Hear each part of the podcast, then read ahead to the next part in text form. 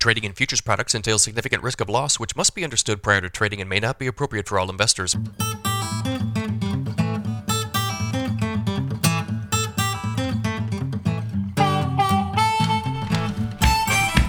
Good morning, everybody. It's Friday, October 28th, 546 a.m. Central Time as I speak here. December corn futures down three at 679 and a quarter. January soybeans down seven cents at 1386 and a half. December Chicago wheat down 9 at 829 and a half. December Kansas City wheat down 11 and a half at 920 and three quarters. December spring wheat down four and a half at 946. If you guys are listening on the podcast, appreciate it. Ratings and reviews are welcome. If you're watching on YouTube, uh, subscribe to the channel, hit the like button, leave me a comment. If you've got yield updates, crop updates, basis updates, anything of significance that's going on in your neighborhood. If you've got any sort of opinion on anything that I say here, uh, drop it in the comments. All of that stuff will help YouTube to help me to grow this channel. Appreciate it as always, guys. If you'd like some additional information from me, visit my website, www.standardgrain.com. Check out my premium subscription service today, guys.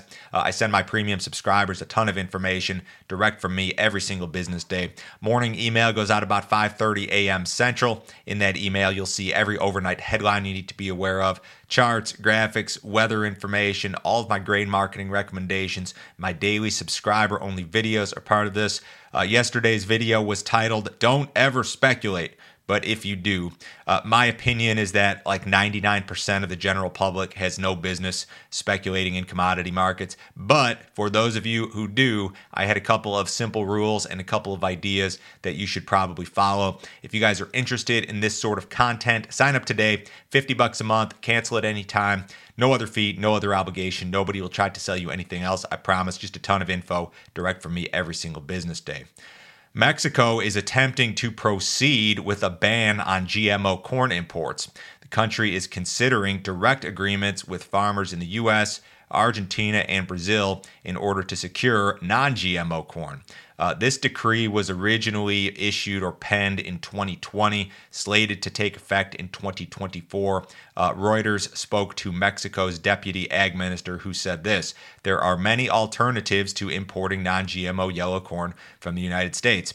Uh, in previous comments, some Mexican officials had indicated that the import of GMO corn for livestock feed would continue.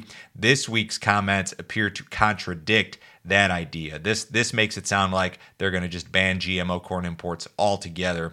Uh, this original decree penned in 2020 aimed to phase out GMO corn in addition to glyphosate. Uh, proponents of the ban believe that GM seeds can contaminate Mexico's native corn varieties and that glyphosate is harmful for a number of reasons. Um, you need some more details here. I have no idea how Mexico would replace the uh, phenomenal amount of U.S. corn that it buys every year. It's like 17 million metric tons is the number Reuters had. That's 670 million bushels of corn uh, that uh, is imported by Mexico every single year. So you're talking a lot of corn uh, going to Mexico. Here's a chart that I pulled from the USDA website about our largest corn customers in 2021. China was number one, but that's kind of a new thing. China's been the largest corn buyer only the last uh, couple of years since they started buying aggressively, like second half of 2020. But Mexico's like always up here, either the top importer, uh, number two importer, uh, somewhere along those lines. So this could be a potentially huge blow to the U.S. Uh, in regard to export business. I just don't know how Mexico uh, could replace these sort of quantities, especially given the, the geography of the situation. I mean, the United States and Mexico are, are you know landlocked or bordered. Um, it's it's an easy deal for Mexico. I, I don't know how they're going to go about doing this. That's the headline this morning. The threat of a U.S. rail workers' strike grows. Uh, this week, a union representing 6,000 rail workers voted against ratifying this agreement that was brokered by rail companies, unions, and the Biden administration last month. The Brotherhood of Railroad Signalmen was the second union now to reject this White House brokered deal. So the likelihood of a rail strike increases. Uh, there's a deadline in mid-November. I believe it's it's after the midterms. Uh, the vote against the contract was centered on the lack of paid sick days, according to a statement from the union. Uh, this rejection comes despite the uh, the, the offer in the contract that involved a 24% compounded wage increase. The Association of American Railroads estimates that a strike would lead to $2 billion per day in lost U.S. economic output uh, in regard to our grain markets. I mean, We've already got river issues. River issues paired with a rail strike would just absolutely paralyze grain movement. It would be a really bad deal for prices, for basis. I mean, flat price. It's just a bad deal for everything. U.S. corn export sales were absolutely terrible last week 264,000, well below the lower end of trade expectations. That was the lowest total for this week of the marketing year since 2012. So the general trend of corn sales has been poor as of late. I think a lot of analysts now believe that USDA will need to lower or maybe even drastically lower uh, their projection for corn exports. Soybean exports were uh, toward the lower end of expectations, not terrible at uh, 1.03 million metric tons. Uh, wheat sales were actually better than expected at 533. South Korea was the largest wheat buyer.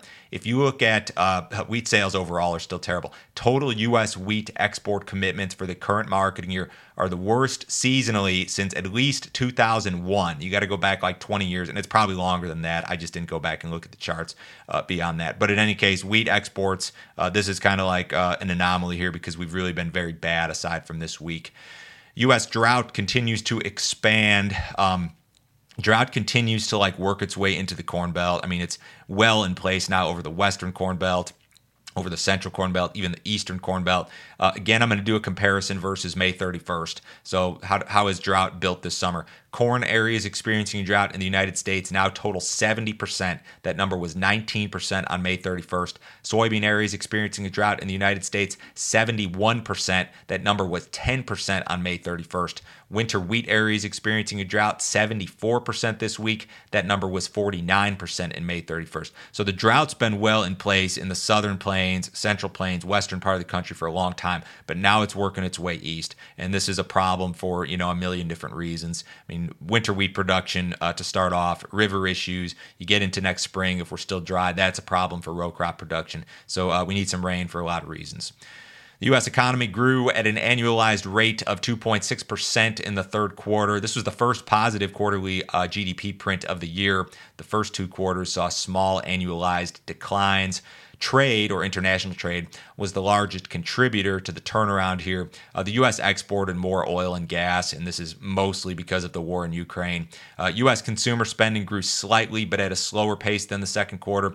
Businesses cut spending on real estate. Uh, residential investment fell sharply. GDP measures the value of the final uh, value of the final goods and services produced in the U.S. without double counting the intermediate goods and services used to produce them. Changes in GDP are the most popular indicator of the nation's overall economic health. That's the uh, direct definition from the government website, anyways. So a uh, little bit of a, a, turnaround here. A lot of people think that this is just a, a short-lived recovery potentially, and that recession is still, you know, a, a, near guarantee at this point. I don't know where I stand on that, but that's kind of general opinion right now. Uh, the cattle market finished lower yesterday. There was some uh, more cash cattle trade reported and some better volumes. 150 in the south. 151 to 152 in the north. In the outside markets, the U.S. dollar is higher. Uh, stock market's off a little bit. S&P's down 22 points. The Dow's off just marginally. Bonds are off. Gold's down 13 bucks. Crude oil down 61 cents at 88.47 in the December WTI. Have a great weekend, guys. I will talk to you Monday.